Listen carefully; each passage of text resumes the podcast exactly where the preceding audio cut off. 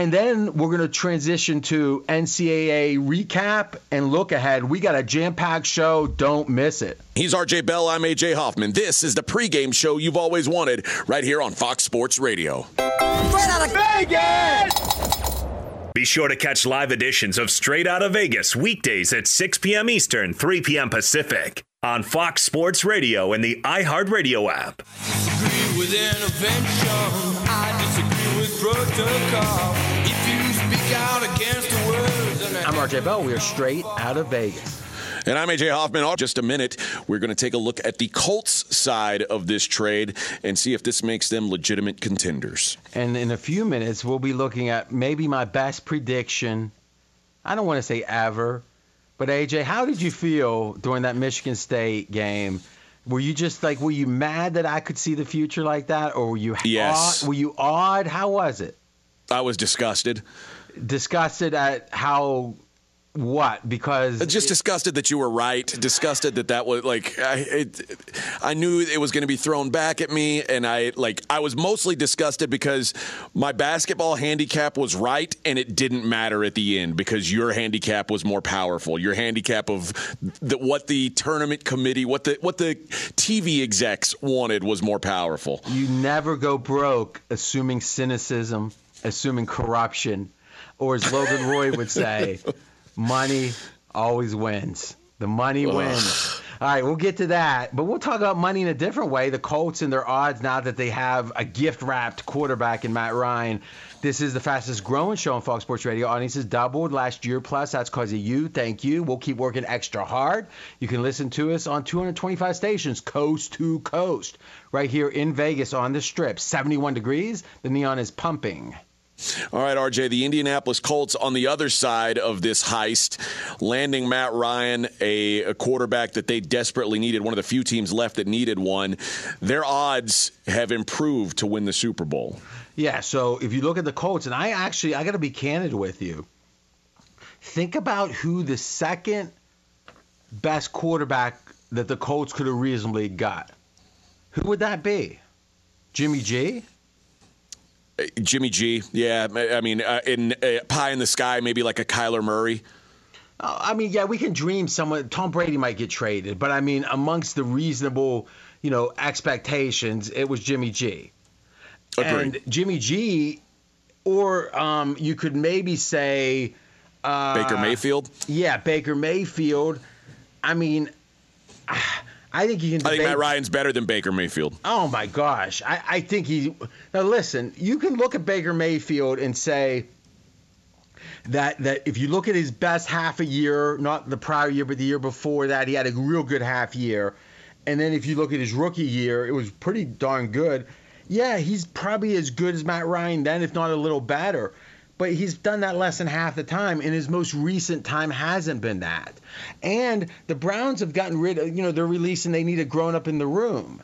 So it's like, you know, with Wentz just having left the Colts and that being about him off the field or in the meeting rooms, you know, it, it's like I don't think they go for a Baker, or at least they're going to do it with a begrudging, you know, like ah, ambivalence. And Jimmy G obviously gets hurt all the time. His heights might be about. In fact, I think his heights probably are Matt Ryan esque, but history says he'll miss about half the games. So to me, I'm surprised the Colts have been upgraded only this much. So they this morning they were 30 to 1 to win the Super Bowl. Now they're 25 to 1. When you think about this deal was not a done deal.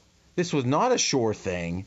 And the, especially when they didn't get Deshaun Watson when Atlanta didn't get Watson. You think they're going to keep Matt Ryan? At least you thought they might.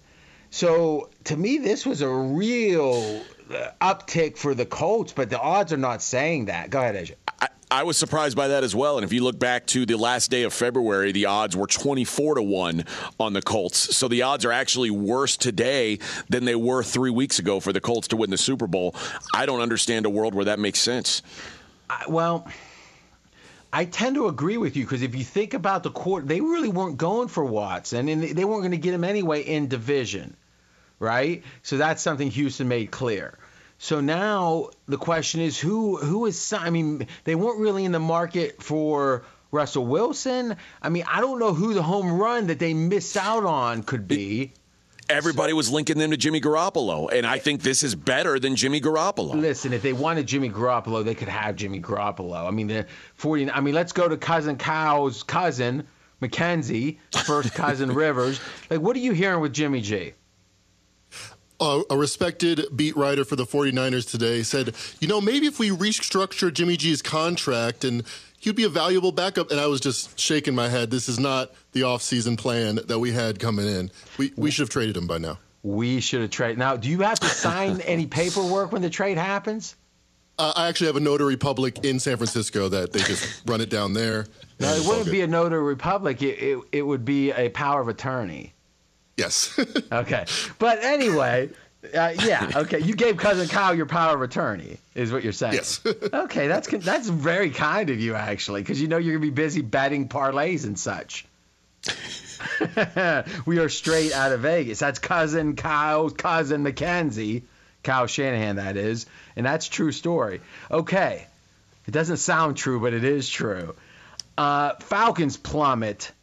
So w- they were what? Uh, I lost in front of me, seventy to one to what, like one ten or something. They they were sixty eight to one. They're now one fifteen to one. Their TikTok is fascinating because if you go back to last Monday, the Falcons were one hundred and twenty seven to one, basically dead in the water.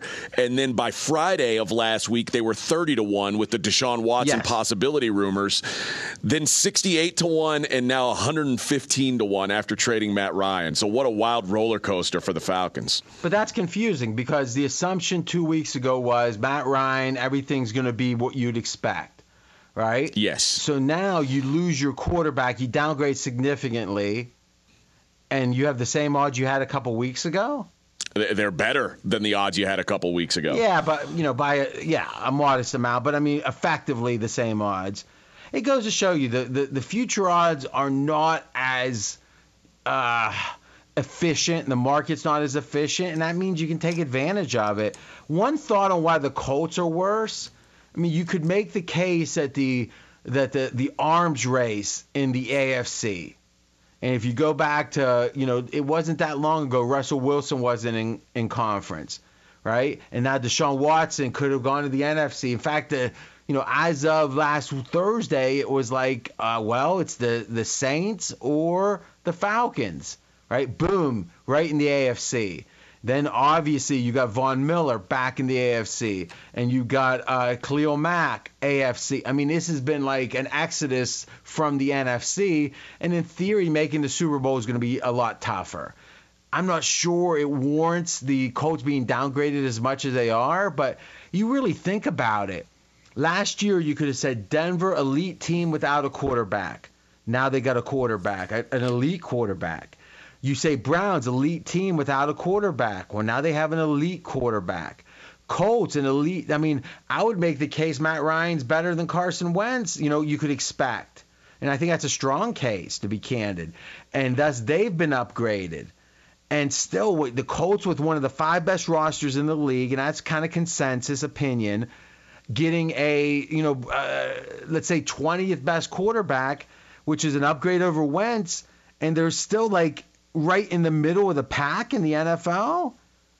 I mean, this is as this is a concentration of talent like I cannot remember. Can you, AJ?